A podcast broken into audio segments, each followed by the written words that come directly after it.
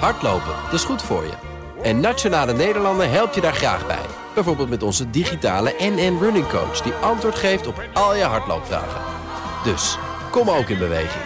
Onze support heb je. Kijk op nn.nl slash hardlopen. 10, 9, 8, 7, 6, 5, 4, 3, 2, 1. We have ignition and liftoff of NASA's New Horizons spacecraft. This is Houston, contact with a test one. Touchdown confirmed.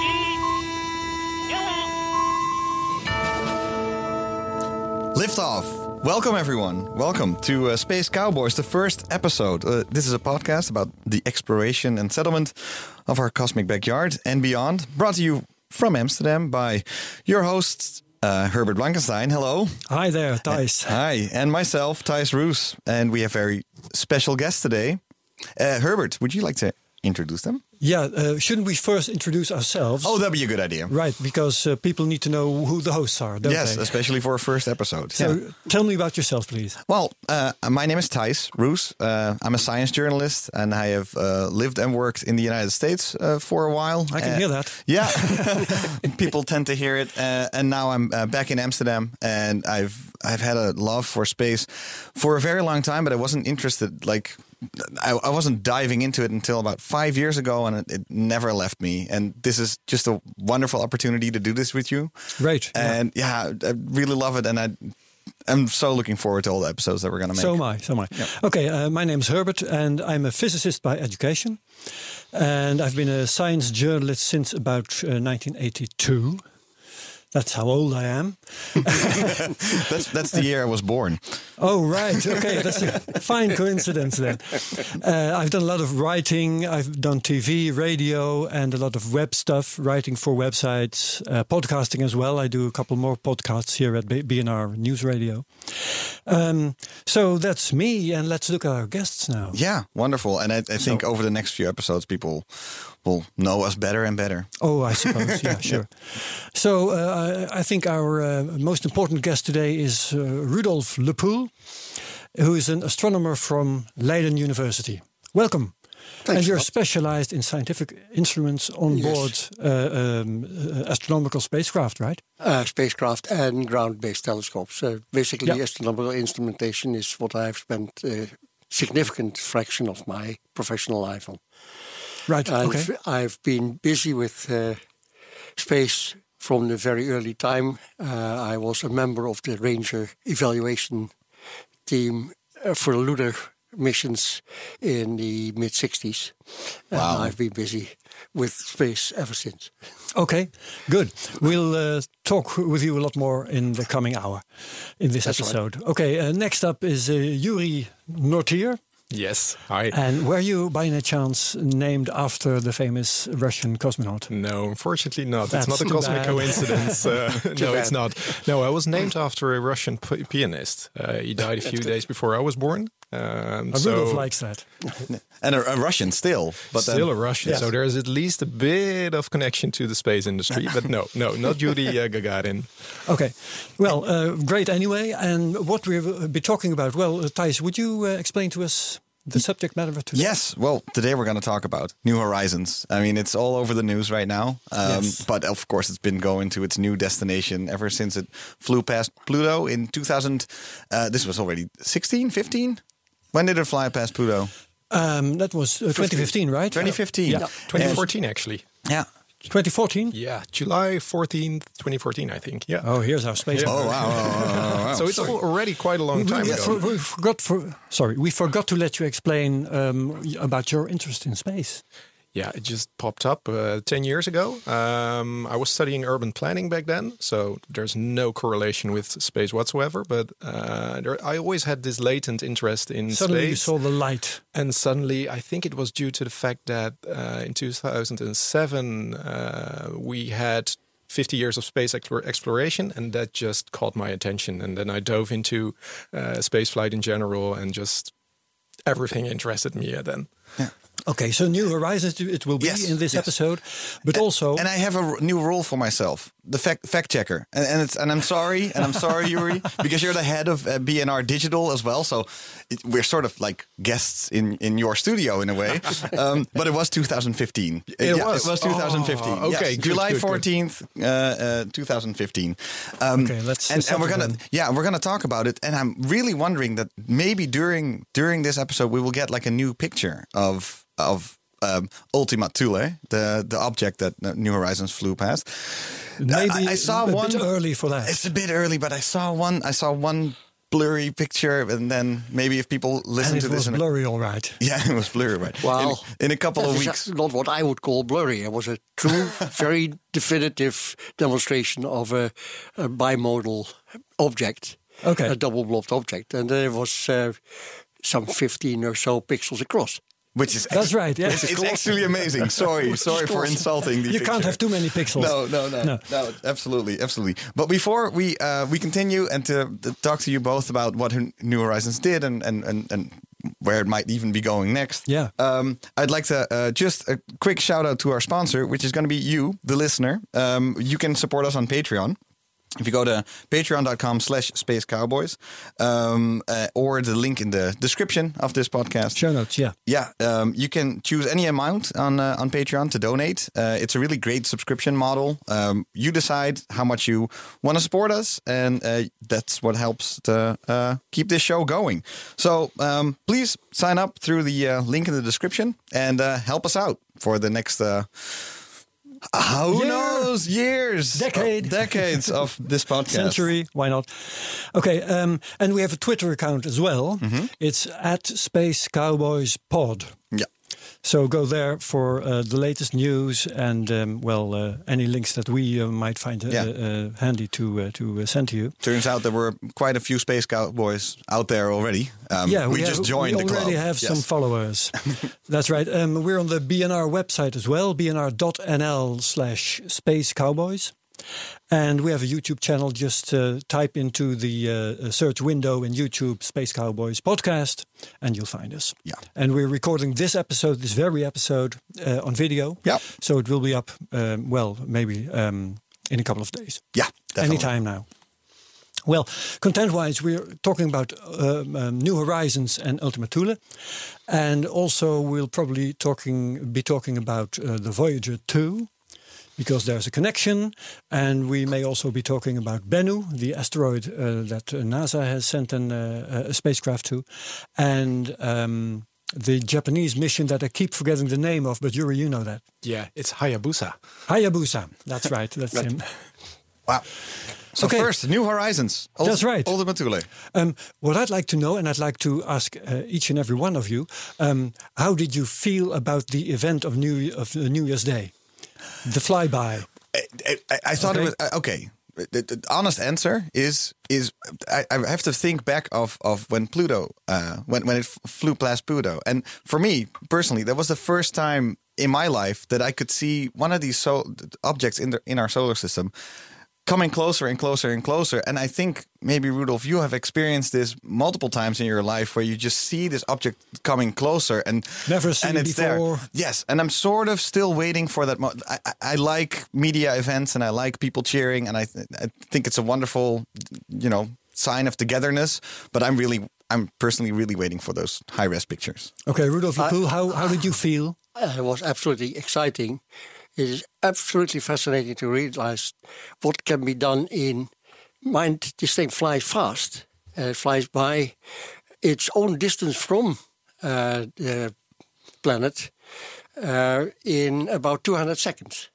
Two hundred seconds. That's the, so that the total event is a thousand seconds basically for the measurements. So it's a very small fraction of an hour, and that does the whole thing, and that generates a pile of data that you can't possibly transmit here anymore in the sim- same time. So that's not live. That comes down in the coming weeks, in fact, in the coming month, yes, I, I, I believe even, uh, even beyond the end of two the year. years or something. But how big is this pile of data in, in gigabytes? Do we know? I believe it. it yeah, do you know? No, I don't know. I didn't check it, uh, but I guess it's uh, of the order of It a should be bit more than more than a gigabyte. Eight eight gigabytes, I'm told.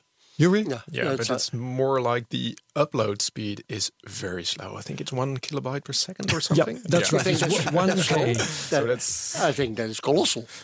if I look, if I look at that, You've seen worse, right, Rudolf? It's a miracle and it's very slow. very significantly worse. In fact, I saw the very first time you saw a, a planet come close by, the Mariner spacecraft making pictures of Mars, and their uh, 32 squared pixel uh, image took half a day to come back at that time, and I was only eight bits deep. 32 pixels by 32 pixels. It- Yes. What's that? Is one one bit per minute or something? Uh, well, it's a bit better than that, We- but it's, okay, uh, we'll do the cal- calculations later. Uh, well, it wa- something like that. But it's because of all the double checks and the, uh, the uh, uh, well, I can't think of the proper word, but uh, it had to be double checked sufficiently before Yeah. that turned into a proper image. So the images came at a rate of uh, a bit more than one a day. Right. Um, but um, the, question was, how impressed were you? Oh, that, right, and that was absolutely colossally impressive. Uh, looking at the data that we saw coming from Pluto, of course, is already absolutely intriguing and fascinating. And there they took a bit more than a few hours for the passes, uh, pass by. It was at a longer distance, uh, three and a half times as far away. But uh, in such a short time, getting so much extremely high quality data is absolutely fascinating, and I'm making sure that we get it all back here. Mind you, the whole uh, uh, message takes six and a bit hours to come back here. Yeah. And so uh, the first image that we saw was a part of that trajectory between there and here, was sitting as electromagnetic waves coming this way. Yeah. yeah. And it's fascinating that we can do that, and the quality of data is as if it is just nearby, near the moon or something. Yeah, it's absolutely because how far away is the Kuiper Belt object that was just visited yesterday? Uh, it's about six million, uh, kilometers. It's uh, about 40 and a bit more uh, times the distance that we are away from the sun. So Astronomical units. astronomical units. Yeah, yes. yeah. Okay, Yuri, how impressed were you by the events of New Year's Day? Um, I think I was a bit unimpressed. that was- Unimpressed. yeah, Okay, that, was mainly because I was legal. expecting another, uh, as you, uh, Thijs, already said, I was expecting a bit of a Pluto moment when uh, you see that Kuiper Belt object emerging from the distance, from the blackness of space, and then getting the first high-res pictures, seeing a new world. That didn't happen. We, I just saw this blurry picture of something that looks quite a bit like a bowling pin or something. Our generation is so hard to please. I think we're very spoiled. We're so jaded. And yeah, we're so spoiled, spoiled. Yeah. yeah. But how, how did how did how did you feel about it? Because you're, you since Um, you're asking, I, I had the same emotion as Yuri. Okay. I was a bit disappointed because Mm-hmm. um, the picture they um, they published uh, the other day was, uh, uh, uh, according to me, it was uh, shot on the way towards Ultima Thule. It was not a flyby picture because then it would have been higher resolution. Yeah. Sure. Yeah. So um, to uh, publish that the day after, that was a bit of a disappointment to me. Yeah, yeah. Well, I'm gonna instantly check if they got a new picture already. No. yeah. Why no, don't you do no, that? No, not yet. No. And it was also um, um, a bit pissed when I saw the news on the Ultima Thule blog at uh, the uh, Johns Hopkins University's website because it had. Um, I think three paragraphs of congratulations and more of that kind of stuff. And the president and president only is in the very fourth proud. paragraph, they came with a couple of facts, Oh, yeah. and these weren't even very new. Yeah. So I'm really hoping for high-res pictures that show us uh, really new stuff. I'm sure that we're all going to sure be we're very going to have impressed. that. Oh, yeah. we're going to be so impressed in the next few days. It's it's one of those lessons of space, right? It uh, space exploration. It's so so much slower. Like we are so used to instant communication and everything now, now, now. And it, this, this if this is well, trickling time down at think- one kilobyte a Sorry, second, yes, then- Rudolf. There's one specific point that should have turned us on a bit more about the excitement that this generates. The fact that we know the whereabouts of this thing so- Yeah. to such a quality that we can actually send this spacecraft there is not trivial. That's incredible. It That's is true. Positively incredible. And in fact, they did ephemeris work uh, to make sure that they would know the trajectory of this thing across the sky in such a way that they could see obscurations in front of stars. Yeah. That happened about three years ago, almost four years, now three years ago, two years ago. And mind you, the calculation said that they would then have to observe a, of, an obscuration of something that would last two seconds. Mm-hmm. So this thing would go across the beam between that star Yeah. and us And block out the stars and block light. out the star's light. And That's how like- they found it. That's how they found this no, object. that- that's No, no. how they specified the precision of the of the orbit, so that they do, would dare fly as close as three thousand kilometers. Two seconds in front of a star. Yes, and in fact, that very experiment, which was five times successful, mind you, with small telescopes all over the place in the world, in South Africa and in Yeah. Latin America, um, they had to set it up in foul weather sometimes, in weird conditions, because the path had been pre-calculated with the aid of astrometry from the Hubble Space Telescope, and they succeeded five of these locations to actually observe it properly. And that gave us the multiplicity of the object already known at that time. Yeah, and they didn't uh, just find out about the tra- trajectory of Ultima Thule, but also the shape. That's what I'm saying. Didn't Uh. It, Oh, was, right, okay. it was double. It was observed to be double at, at, at that occasion. They knew that two years ago. Correct. Really? Yes. Yeah. Well, it, okay. So space travel is amazing. It's it's it's, it's Actually, what they're doing now with the with the pictures is ch- checking what they found before. In a way, but that is, it will go well beyond that. It will, yeah, yeah, we sure. get pictures of the quality of the uh, Rosetta comet uh, almost. But now what I also because Not, the, the- not the later ones, but yeah, but what I also heard is that so so how they're taking these pictures. This object is basically the size of let's say a big city, right? It's like 15 kilometers by 30. Yep. Yeah. For Americans, that's 10 miles by 20 Yeah. miles. Um, and but but the spacecraft is at a distance. What did I hear? Say L.A. to Washington D.C. So Yeah, there's like Uh, the almost. entire Yeah, United it's States 3,500 kilometers. so you're looking at a city from from th- three, A four continent away. a continent away, Yeah. and so they have like a. Do they have a, a tele, just a telescope, or how do how does this work? They have a telescope which is a pretty nicely sized telescope of 20 centimeters diameter, and thereby they can therefore have a resolution which is as good as basically any very good ground based telescope looking through the atmosphere. The atmosphere messes it up at about that level. Yeah. So it's as sharp as telescope pictures that we can make from the ground. Something like the full moon or something that you would see from Earth. So No, we see on the full moon with a good telescope, we see uh, about 3,000 pixels across. Okay, yeah, yeah. And that is what we can do also in this case. So so one pixel is going to be how many? In fact, how many real meters? Uh, a couple hundred. A couple of hundred meters. Yeah. yeah, a couple Yeah. hundred meters for every pixel. Yeah. Exactly. Yeah. Wow. Yeah, I mean it's Uh, still no, less super than cool. that. I mean, It's, uh, outer space it's- is mostly gonna empty. Be, yeah, so- it's going to be different from putting uh, a lander on the surface. Mm-hmm. Oh, okay, so uh, we'll have uh, uh, the, the the the resolution will be lots worse than that, Yeah. evidently. Yeah. well, but putting a lander still- is at 15 kilometers per second, not a trivial matter. No, no, no, no, no. But what, what do we want to know from this object? What's Whatever we can try and figure out, we want to wait to get its mass if we could be lucky. We want its size, but that we sort of had already from the ground-based observations. Uh, we want to get the composition, which we can get from spectrometry. Uh, we want to get uh, the topography, and in particular, it would be very interesting to see how pitted the surface is because it has lived its whole life that far away. Well, uh, since it ever was fo- In formed deep uh, freeze and everything. in a deep freeze, it's, yeah, what, what do you mean? in deep freeze. it's very cold there. It, It's, it, uh, it should be conserved. Yeah. You know, uh, not only temperature-wise, but also uh, there should be a lot less meteorites and Oh, that's everything the point in that making, yeah, region. So yeah. it, it should be a lot more uh, polished, so to Yeah. speak, Yeah. than uh, an asteroid Right. between Mars and Jupiter. Wow. And the history of that bombardment and the component of that bombardment as a part of the formation process at that, at that time, we might possibly be able to infer to some extent from the texture of the surface. Yeah.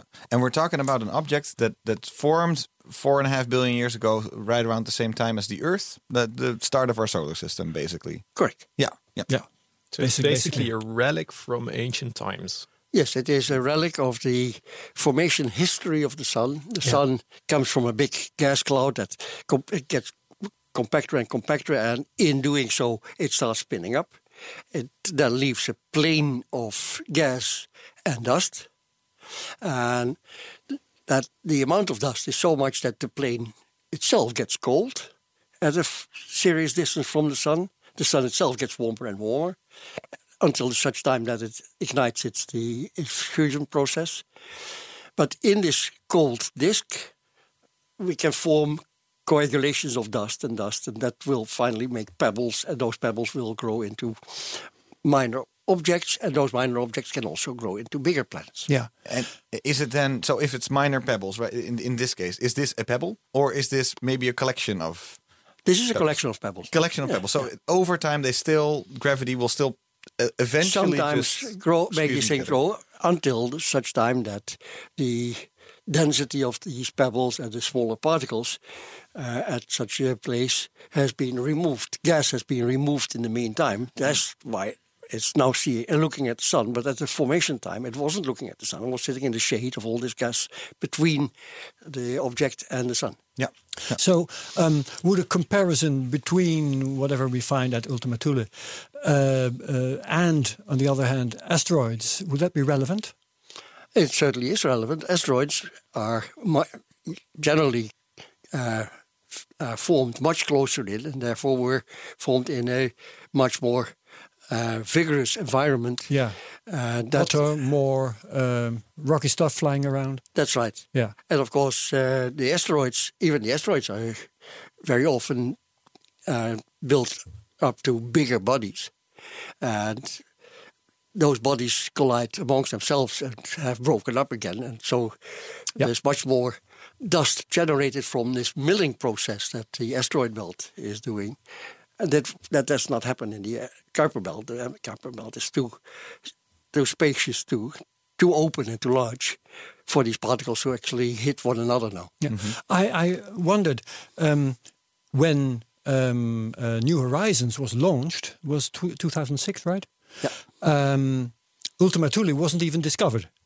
Correct. Okay, fact, so it's a byproduct of this urge to try and find some new thing to do. Yeah. Once. where can we go next after Pluto? Exactly. Okay, so so um, after Pluto, they went looking, and they found not one, but um, even two, maybe three objects that were a candidate to do this. Or potential candidates, sure. So um, that got me thinking: how many uh, uh, of these Kuiper Belt objects could there be? Must be an enormous amount. Thousands, uh, most likely hundreds of thousands. Yeah. But uh, whether they're all one. this size, that is not so clear yet. We don't have a good feel for the size distribution of these things yet. The very first one was detected uh, by Jane Luu uh, about uh, 20 years ago. Yeah. Must have been a big sensation back then. At that time, it was fascinating, and particularly understanding that there was a thing flying around there at such a distance with that sort of a size uh, was uh, rather unexpected. Not quite, uh, but we had to bring up uh, earlier comments from uh, Gerard Kuiper about how the solar system had formed to sort of interpret that. And in fact, that was the onset of the discovery of the Kuiper Belt as a real thing that we Yeah. So he just theorized it, and this discovery then back then, twenty years that ago, it confirmed it. Yeah, Yeah, yeah. that backed up the model, the general structure of the model that Kuiper had at that time, and it also triggered search for similar objects, which took well one or two a year in the first first few years after Jane found his first thing, but uh, better searches quickly established much and much more. Of course, as a byproduct of the worry that we started having around the same time about impacting asteroids on Earth, because that is bad for mankind, possibly. Yeah, yeah. So sometimes people think that, or, or I've, I've read that this might be the oldest object that we've ever seen. We don't know yet because we don't have the data yet. But so, can it be possible that an asteroid just gets flung in towards us and that it's older, or is it because we're so far away that people think that that it's going to be the No, oldest object? It is part of the very onset of the formation of the sun. Uh, it's in those uh, few tens of millions or hundred, just a hundred million years or so that that process took place. And these objects And stay there. They never they- venture into the. They were part of a properly uh, circular orbiting gas with a local low temperature, and therefore it was basically circular orbits the gas Yeah. particles were doing, and they just developed there. And once they're big enough, and there's not enough gas left, then nothing pushes them unless And there's no the, gravi- Jupiter. the gravity. That's right. Right, Jupiter okay. is too far away. Yeah, to Yeah. to pull them uh, in Yeah, into and to the disturb uh, their orbits inner solar in a system. significant way. Exactly. Very That's the- different from comets, which f- fly in and out of the solar system. Yeah, Sort of. Well, Well, sort of. please explain this all to me. Comets are at even a further distance than these objects. Or Or comets cloud. uh, sit in a reservoir. Well, that's not a proper st- statement, but they they live their life basically at a distance which is of the order of uh, 10,000 to 50,000 astronomical units away Whoa, from the that sun. far. So it's, Whoa. it's right. basically interstellar distance, almost interstellar distances. A small fraction of the distance to the nearest star. So you have the, the solar system all the way to Pluto. Then you have the Kuiper belt. That's that- uh, how how far away? That is uh, that up till out? about uh, 200 astronomical units or so. Okay. And then beyond, And beyond there, that? there's even spa- uh, sparser again. There are t- uh, tens The of of thousands comets. or most likely hundreds of thousands of comets again. And those comets, accidentally, they have a very elongated orbit coming close to the sun and going away again. But that clo- coming close to the sun, if that is 10 astronomical units, is still pretty cold there, and so they don't heat up, and therefore you don't see them because they're small too Right. Yeah. if accidentally the orbit gets disturbed in such a way that they can make it to very close by the sun, then they heat up. And then heating up with a thing that has ice in there and so on, they start blowing steam and dust and so forth. And that generates comets. That Yeah, makes and these that's the the dust tail. Yeah, Yeah. exactly. Okay, getting back to um, New Horizons and Ultima Thule. Um, will will there be similarities between this uh, Kuiper belt object and Pluto, or are these totally different things? Well, we expect Pluto to have been formed out of not one, but umpteen of these things. Yeah, Probably yeah, yeah, falling together. Yeah. And uh, in that sense, Pluto has an internal heat source which is actually su- sufficiently significant to heat up the local ice there, which is not the ice that we know of, but it's uh, frozen nitrogen in that Okay. case. But that gets heated up to the point that it actually made a significant fraction of the a large part. There was a part of the order of uh, 20% or so of the visible surface, 10, 20% of the visible surface on Pluto, which was basically uncratered, was very smooth and flat. Yeah. So you have all, uh, that- all kinds of geological phenomena. Exactly, because the, the heat flow from the inside out actually does something with the matter and m- makes that move around. And so that surface is basically relatively young as compared to the object as a whole. Yeah. Whereas uh, Ultima Thule doesn't have uh, such a heat source, so that surface gets only modified and eroded by the environment, Yeah. which is completely different from uh, the case of Pluto. So it should should be a lot more virgin than Pluto. yeah, But, uh, right. do, do we ex- expect it to be red as well? Just like Pluto turned out to be red? There's places to be red. They, they have a spectrometer in It's there. been measured to be red, right? Yeah, it, been it to be red. reddish. So this will, red, will be read too. Oh, Yeah. So, so how, what, what, what instruments are there on, on, on New Horizons that we can? Uh, there are spectrographs there with a very significant resolution, uh, uh, a pretty precise resolution of the order of uh, uh, one part in a thousand of the wavelength. So they can actually make map the wavelength distribution rather precisely, and therefore, hopefully, be able to spot the uh, surface materials to some extent. They know Uh, exactly you what's need, in there- You need geologists and uh, uh, chemists to actually understand that properly. Um, uh, but that is what they can measure with the spectrometers, together with the colorimetry. They have also a color picture uh, camera that makes color picture cameras up to this resolution of about uh, a bit better than 100 meters, in fact, as the smallest pixels. And that will give us the surface structure and also the the the crateredness and and see whether there's boulders on there, like we Yeah. saw also on this com- uh, Rosetta comet. Yeah, there were boulders on Rosetta as well. Yeah, that was super funny. Yeah. yeah, yeah, because you don't expect it to have like pebbles laying around. Yeah, let's push them. You know. yeah, exactly. That why is why isn't there nobody around to push them That, that is or not build something out of them? Yeah, exactly. to, to get these boulders up there, mind you, it's worth your while to realize that the velocity of escape is such that if you just push a bit of dust away, it actually It will leaves. fly off. It flies off. The velocity of escape is of the order of centimeters per. Uh, Kids would have so much fun on Ultima I- Thule. yeah, yeah, Well, or if they would start jumping up and down, they would just uh, jump up but never come down. Uh, you would easily jump off. You would very easily Yeah. jump off. In fact, uh, the Rosetta Softlander uh, bounced back Philae. Yeah. Philae almost, well, not quite. It bounced back with a velocity bouncing up again of about a foot per second, which is a quarter of the velocity of escape. Yeah. It Yeah. came down with a meter per second, which is uh, 85% of the velocity of escape. Yeah. So That's it, the way it landed. a quarter. So it could have almost. It could have almost. Well, not it would have not have done that, but I mean, that's the sort of velocities we're talking of. So it's very easy.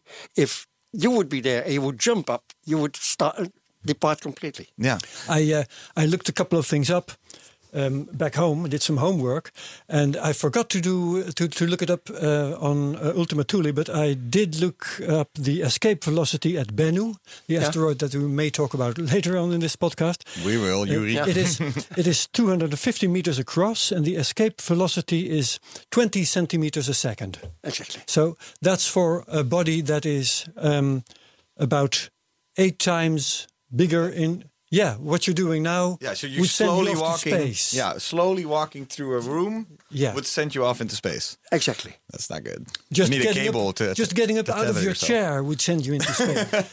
okay, and that's for a much larger body than Ultima Thule is. Yeah. Yeah. Um, so I want to go to the Brian May song. Oh yeah, I just saw like a, a, a I saw a picture of Brian May and it says astrophysicist, rock star. it's like that's a pretty good title to have. the, he has the hairdo of a rock star. it's, it's still the 70s uh, uh, look that he has. And he's, he's at the New Horizons team. Uh, and they call him a contributing scientist. Yeah, I- what he what he really does isn't clear to me. I don't think he does uh, a lot very of uh, a lot of very significant things, but uh, he did write a song about New Horizons, and uh, He was well, part of the imaging team as well, right? For around Pluto, he I think he was just a staff scientist, but he's Brian May. Yeah. so that counts. yeah, that And counts he, for something. He did some image editing to turn Pluto's photographs into um, um, photographs with depth. Okay. I can't think of the right. Uh, let me think about this, and we'll- Yeah. I'll play the song and yeah, look so it they'll for find you. Hang they- on. they will find a job for him f- for for this thing, but until then, he has writ- written this song. Hang on.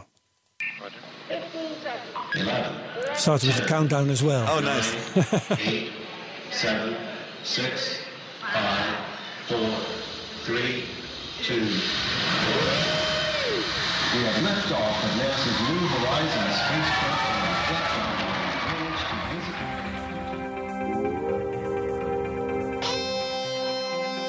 revelations of New Horizons may help us to understand better how our solar system was formed. Stephen Hawking speaking.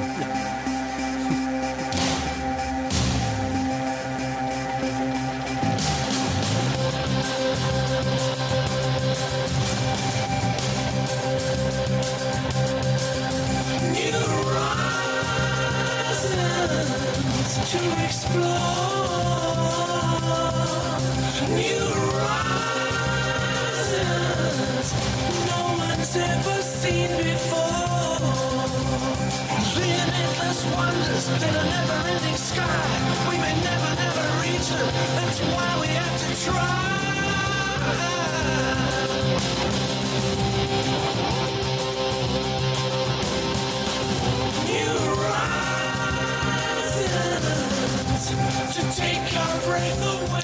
ought to give you an idea.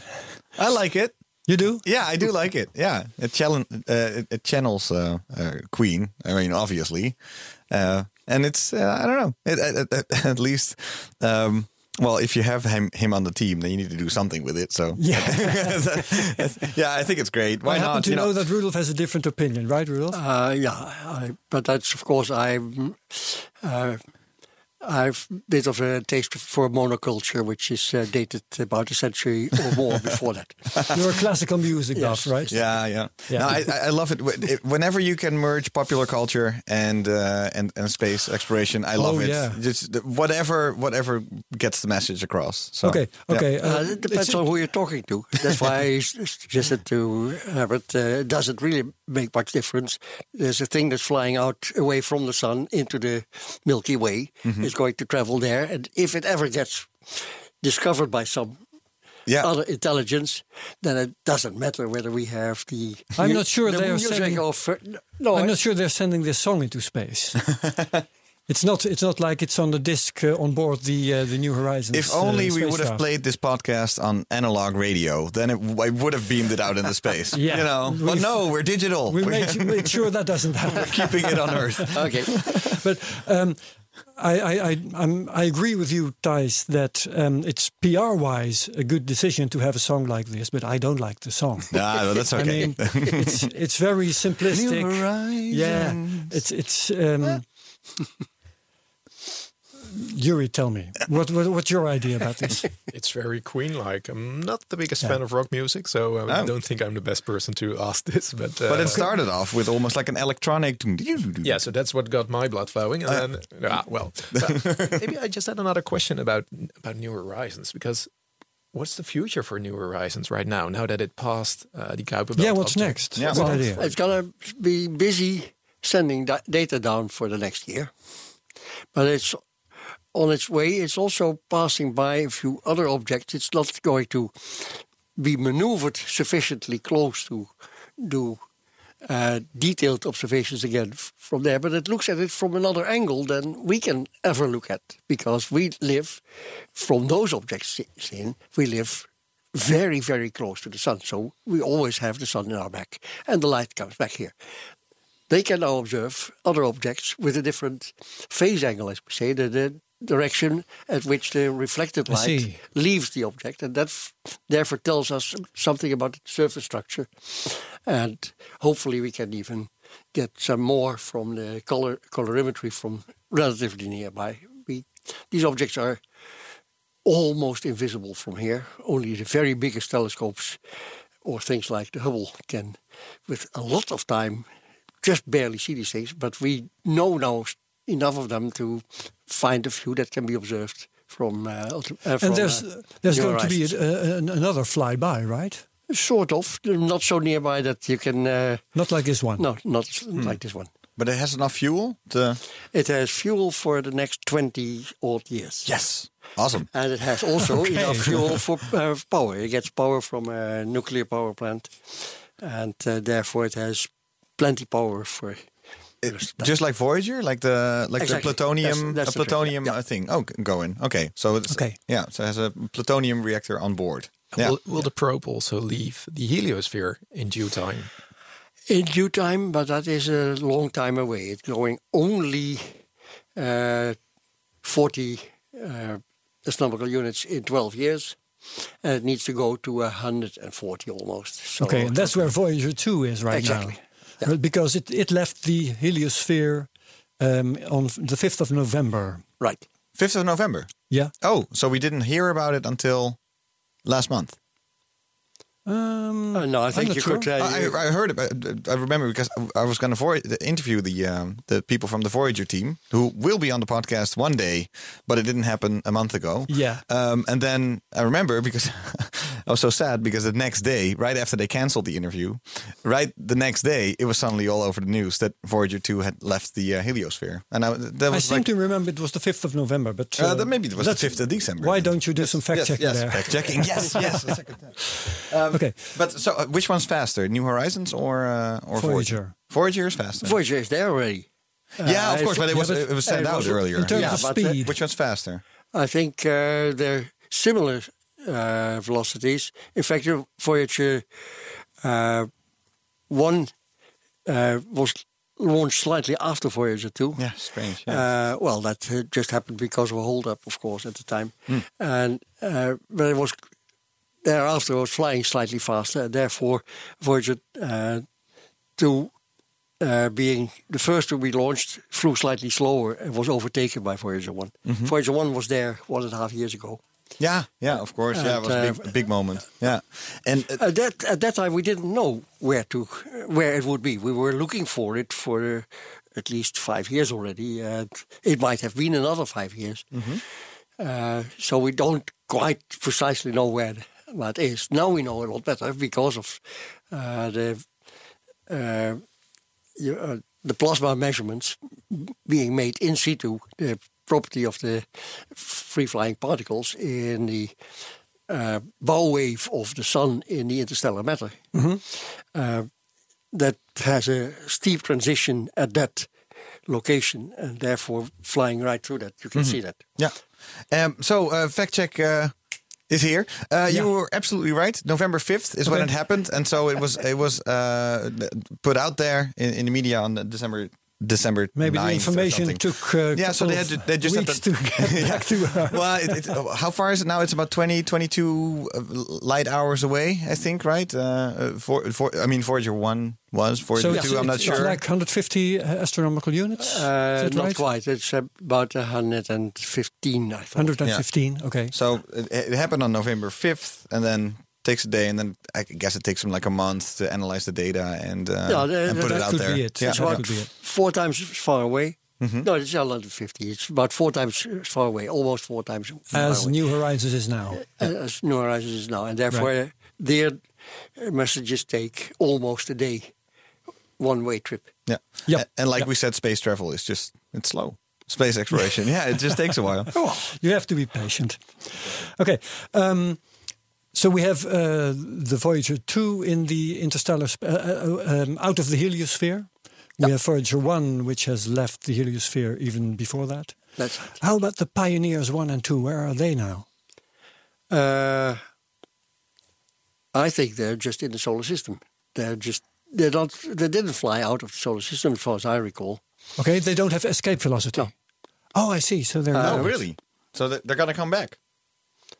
No, they're they're circling. The Well, sun. they- Circling the sun. Yeah, that's they, what I mean. they had yeah, a, a yeah, not back to Earth. No, no, no, yeah. they, they they can't because they have they've had slingshots by Jupiter and Saturn. Yeah. Yeah. and um, they're probably uh, in some different orbit now. There's in some sort of orbit. As far as I recall, they were not uh, on their on their way out. There's something to marvel b- uh, because I think Pioneer One and Two don't work anymore, do they? That's right. Okay, and the Voyagers do. Yeah. No, because they have years, this. Uh, th- They both have this uh, nuclear power plant. Yeah. This uh, plutonium. And how old are they now? About 40 years or something? Yeah, that's right. That's incredible. Yeah, and I, mean, keep on reading that the the Voyagers will, will probably until the mid twenties they will probably be on, and they will be shutting off like certain instruments one by one. Um, so I think we have That- about 10, 10 more years of, I would of Voyager fun. NASA has been doing that a lot better than we have in the Netherlands. NASA has not ever turned off a successful live satellite. Uh, it's always again a fight to get the funding for the next period, but But they if always manage. they always manage as long as this thing is working properly. And Yeah. the Voyagers are still generating very worthwhile data, so it's rather unlikely that it will be killed. We once turned off ANS Ah. uh, because it had fulfilled its predetermined mission. the Astronomical Netherlands satellite. That's correct. Yeah. I'm here. That was not a particularly good move, and uh, I think we're It the only wasn't. ones to, to have done a thing like that.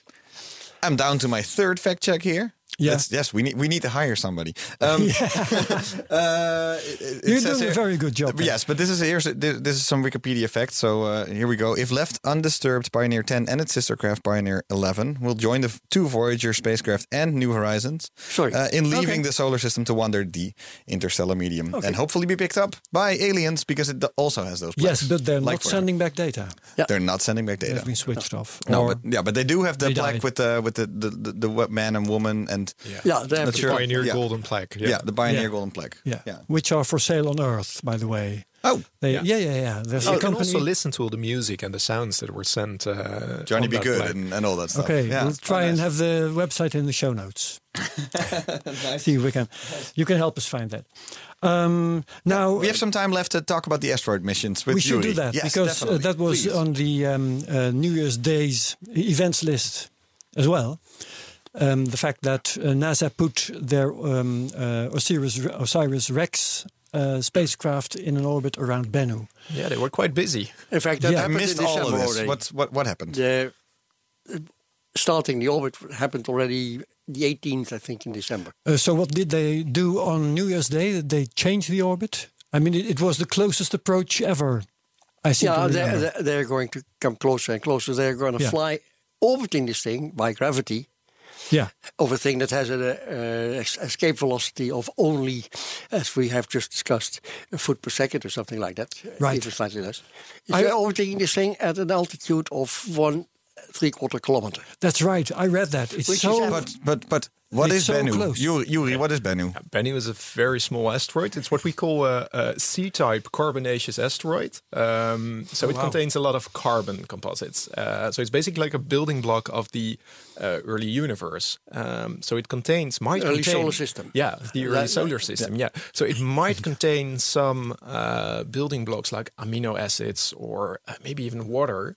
Uh, that is what we are made of. Um, so finding out what the uh, what these type of asteroids really are could help us with understanding where we come from, how these how this solar system was formed, those important questions. And where is this thing? Where?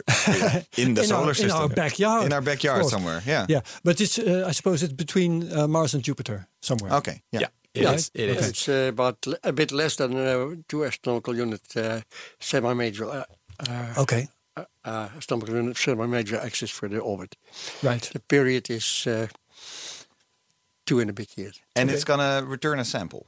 It is. So that's the most exciting Super part of this mission. Like the Japanese are too, by the way. Yeah. They landed already. So it's going to stay at uh, Bennu for quite a while. Uh, so it just entered orbit, and then it's going to stay there for more than a year, uh, up until the July 2020, and then it's going to slowly reach uh, the uh, asteroid and deploy uh, a bit of like a vacuum cleaner. It's going to uh, fire a bit of cold nitrogen gas, and then it's going to collect all the dust that's being uh, thrown around, and it's just a bit like a vacuum cleaner, and it's going to suck up all the dust, uh, suck up all the dust into a capsule, and then uh, I think a year later, yeah, in uh, March 2021, it's going to fire away the capsule back to Earth, and then they're going to collect the dust from the capsule, hoping to find out what the asteroid is made of. Finally, get their hands on real asteroid dust. But will will something land on Earth, or will they just throw um, some package into the uh, the uh, atmosphere and um, try and find it back? No, it, it it is a controlled landing. So they're going to fire a capsule uh, back to Earth. It's going to hit the atmosphere at quite a big speed. So it's about forty-four thousand kilometers per hour. That's quite an astonishing speed. Which is standard orbital velocity. Yeah. Wow. Yeah. So a it's bit very- faster than that. It, it is because it comes not from orbiting the Earth, but it comes from being free from from the Earth beyond its uh, velocity of escape. Yeah, so I- it's slightly above the velocity of escape, and it arrives at the Earth li- just like that. But the capsule is capable of making it to the uh, to the ground. Yeah, and I think it's going to land somewhere in Utah. So it, it is a controlled landing. So they don't have to search the whole planet for it. No. And you They said it's pretty empty, can- so that's nice. They can aim that precisely that they can decide to have it land in Utah. Fortunately, we can do that. Otherwise, we couldn't have flown uh, New Horizons. Yeah, Yes. where it is true. right Yeah. now either. But I think Needles they already have have, been- Well, they I'm have still- some I'm- experience I'm still this. surprised because if some uh, satellite falls back to Earth, they have trouble even a day in advance of predicting where it will hit the ground. because that is determined by the upper layers of the atmosphere and the friction Okay. there. It, uh, this thing is orbiting in an increasing friction and coming down, down, down, and the density of the upper atmosphere is not sufficiently precisely mapped, and therefore, if it then happens autonomously, it just happens. Yeah, and it's also because Whereas the, here, if you make a targeted uh, slowdown of the object in such a way that the trajectory up till the top of the atmosphere is predefined, and you can also define what happens thereafter. Yeah, and I think they did the same about 20 years ago with the Stardust capsule. Um, so they also have some experience with landing uh, a small capsule like this. They did with astronauts too, all the way from the moon. Apollo 13 is by far the most conspicuous and very, very important example. Oh yeah. We couldn't maneuver then, hardly. The poor problem was that uh, the command module was so dangerous, it might just explode if you would run any engine on that thing. And so they were using the lunar module as their uh, life-saving mode, you might say. And they were flying on the engines of the lunar model, uh, module. And they had made the mid-course maneuvers at the moon, and they decided on the way back whether they needed to even corrected. The idea was it would have to be corrected. They actually landed the astronauts almost a kilometer per second too fast by coming a bit too steeply in. And they have decided that that was safer than to yet make another maneuver. And that way we knew we knew ahead of time where they would land. And so yeah. I remember the uh, space journalists back then explaining that um, they could enter the atmosphere at too steep an angle yeah, exactly. and get burned up, or they could enter the atmosphere at a too shallow an angle And that- And and bounce get off bounced back to space. I've seen the movie. That's okay. We all have. That is I got this from real life. Tom now. Hanks did, really did this, right? Tom Hanks really went to the moon. It's crazy. Uh, so impressive. But it actually happened. Yeah, I, it does, I remember yeah. it happening, and it was abs- Must have been so very, scary. very fascinating Yeah, and scary. it was, yeah. But it was extremely fascinating that management in those days could be so much on top of what they were doing, even when Yeah. things went wrong. And be That's- so I- creative in ge- finding I wish we could everything. maintain that quality of manage- management. Yeah. Okay, let's and, hope so. And before we go, I want to I want to hear something about the Japanese mission. That's right, Yes. because- that's- what, what's going on with the Japanese Th- mission? That's even more interesting, maybe, than the. Yeah, it, it is my mission. favorite one at the moment. So the Japanese are also exploring uh, asteroids, and uh, they're exploring Ryugu, which is a comparable kind of asteroid. It's also a C-type asteroid. Uh, if you look at the pictures, it almost looks the same They're as uh, almost identical. Bennu, and it's almost identical. Escape It's a- velocity eh, 38 centimeters a second. yeah, it's a bit larger than uh, Bennu. Uh, but they're also there to uh, gather some samples of the asteroid. Um, so they're going to do it in a bit different manner. They also have a vacuum, um, so they're going to suck up some dust as well. But they're also interested in seeing what lies below the surface of the asteroid. So they're going to fire a projectile. And um, that's going to create a new crater on the asteroid. And then they're going to suck up some dust, which is below the surface of the asteroid. So they're trying to find out what the building blocks of that asteroid really are. And I think that's the more that's that's makes it a bit more interesting than Osiris They, Rex. they got these hopping rovers. and they got rovers. Exactly. So we have the first images from uh, the surface of an asteroid, and I think we'll post some uh, pics in the uh, in the show notes. Oh, yeah. uh, just to so just to show them because they landed some of the first rovers uh, First back in September. other, Um, and they beamed back some uh, interesting imagery from the uh, surface, and it also contained boulders, just like the uh, the Rosetta uh, Yeah. probe beam back. Correct. Uh, but they're also going to uh, fire away one more rover in July, um, and it's a bit bigger than the ones that they uh, fired away uh, in September, and that's going to collect more imagery from the surface of the uh, of the asteroid. But basically, it's the same kind of mission as uh, as OSIRIS-REx, collecting uh, stuff from the surface of an uh, of an asteroid and bringing it back to Earth for further analysis. Yeah. so the Japanese are, are are into this whole rover business. Uh, apparently, yeah. Wow. Uh, it, it's Hayabusa2, so it's basically the second one. Yeah. Uh, uh, they tried it uh, in in 2003 uh, with Hayabusa one, of course. Uh, it encountered quite a lot of problems, so they were only able to uh, gather a few specks of dust from uh, asteroid Itokawa. Uh, and now they're trying it again with a newer, bigger, better, and uh, better. I, I remember thinking when um, this was in the news, when, when they uh, arrived at this uh, um, asteroid and and released their rovers, I remember thinking, if NASA did this, it would be all over the news. It would be all over the front pages, but it wasn't. Can you explain to me um, uh, why Japanese uh, uh, space exploration gets so much less publicity than the Americans? Well, I think it's uh, mainly because the Japanese themselves don't spend a lot of time on PR. Uh, they're very science driven, I think. Um, you see that they launch quite a lot of missions, quite a lot of interesting missions, but they hardly spend any time on PR. At least to the outside world, they don't spend a lot of time on PR. Um, I'm not sure why uh, they do. Americans just really know how to sell something well. Yeah, and I think the Japanese, Yeah, they- yeah, they, the Japanese are very beat interested. ESA also by a long shot. Yeah, The Japanese know how to sell cars. yeah. Yeah. But the ESA, ESA, uh, indeed, it's the same. ESA, I also find you know lacking in their uh, in their uh, PR. Yeah, you know they can do so much more. JAXA, the uh, Japanese Space Exploration Agency, is more interested in getting the science out of there than uh, really selling their uh, science, really selling what they achieve. and celebrating, celebrating because it's it's wonderful and awesome. So why not celebrate and for the whole world to show? yeah, yeah, because I don't think a lot of people know about Hayabusa, but it is a very cool mission. I mean, I mean, it's it's it's cooler than uh, OSIRIS-REx because it contains rovers. Yeah. you want rovers, A right? A rover Yeah. on an asteroid. yeah. And Yuri, you follow uh, not just Japanese but Asian space flight very closely. Yeah. So uh, what, what's happening there? Is that uh, is that something big?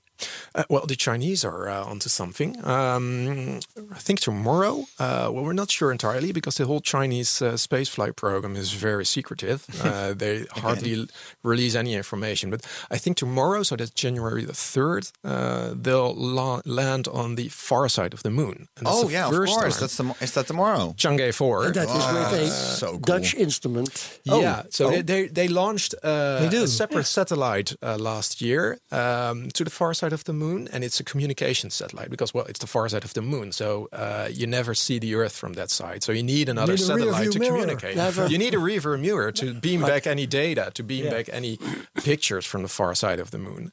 So tomorrow they'll land a rover. Uh, Mm-hmm. A bit like the Chang'e 3 rover that they launched, I think, in 2014. It's already quite a long time ago. Um, to the near side of the moon. And uh, tomorrow they'll land in the Von Karman crater, which is part of a very interesting part of the moon. It's the South Polar Aitken Basin. It's big area uh, that also contains a lot of information about how the moon was actually formed. Um, Okay, so that's so I be see very Rudolf interesting. nodding, so that's, Uh, that's a good it- it- point. what, what what sort of instrument is on there? You said. The Dutch instrument that's there is a uh, just a radio receiver to do very low frequency radio interferometry together with uh, another receiver on the Earth or in orbit later on, uh, because we can go to frequencies that don't make it through the ionosphere.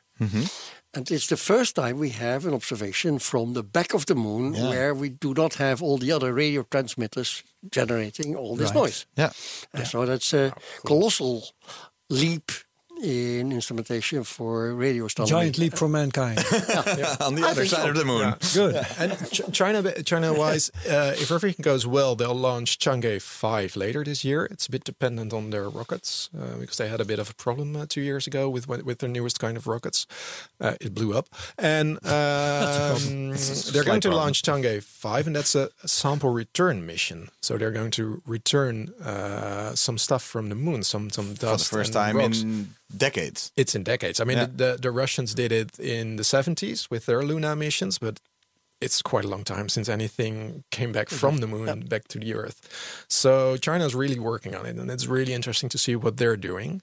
Um, also, at the end of this month or the beginning of February, India will launch a rover to the moon. Wow. The the moon is where it's at right now. there. Yeah, we need to go to the moon. Yeah, there's so much going on in the moon. Yeah. And interesting one It was also in February, uh, the first commercial mission to the moon will launch. It's uh, it's a mission by an Israeli company, Space IL. Um, and they're going to launch on a Falcon 9 rocket, and it's going to be the first uh, commercial lunar lander.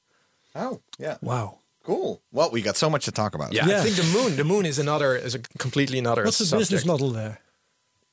I Okay. Well, we'll do, we'll do a show. let's let's, do, let's do a show on that. Hey, Yuri, That's great. You're you're uh, you're uh, the first time here. Everybody's the first time here, but you'll be following Asian uh, space flight for us, Yes. and uh, we'll So be seeing cool. you back uh, many times, I'm sure. Ah, Yeah. great. Yeah, there's so much happening in that side of the world. so- Yeah, especially and and, and and and I don't speak Chinese, I don't speak Japanese, uh, and uh, it's it's great if you can follow it for, for us. Then we'll You don't we'll speak take it. uh, Chinese or Japanese, do you? Or do you? no. No, no, No. no. Oh, oh! Speak You you were just really good at pronouncing that that name. But you are you, you are following blogs and uh, fora or whatever what have yeah, you on yeah, the web. yeah, but it's especially for Chinese spaceflight, it's very hard to get a grip on what they're doing. So uh, it'll be interesting to see how uh, how everything plays out in 2019. We'll happily leave that to you. Yeah, nice. Uh, just we, want ha- we have contacts with the Chinese about uh, space business uh, through TNO, of course. But, uh, Okay, great. We'll ask them too. Yeah. Yeah. And um, I just I think this is about the end of our show. We, Yeah. we yeah we and we ta- talked about everything. Th- thank you so much to both of you, Rudolf, Le Poole, and Yuri. Thank you. Thank you very much. We will see you together. Herbert, Nice. thank you so you. much. I just want to quickly uh, tell who we're going to meet next week. This is Inge Loes Yeah, ten Kate, good idea.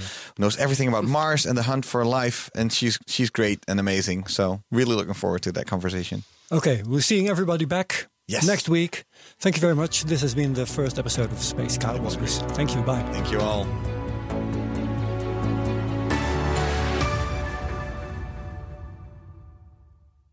Business Booster. Hey ondernemer, KPN heeft nu Business Boosters. Deals die jouw bedrijf echt vooruit helpen. Zoals nu, zakelijk tv en internet, inclusief narrowcasting... de eerste 9 maanden voor maar 30 euro per maand. Beleef het EK samen met je klanten in de hoogste kwaliteit.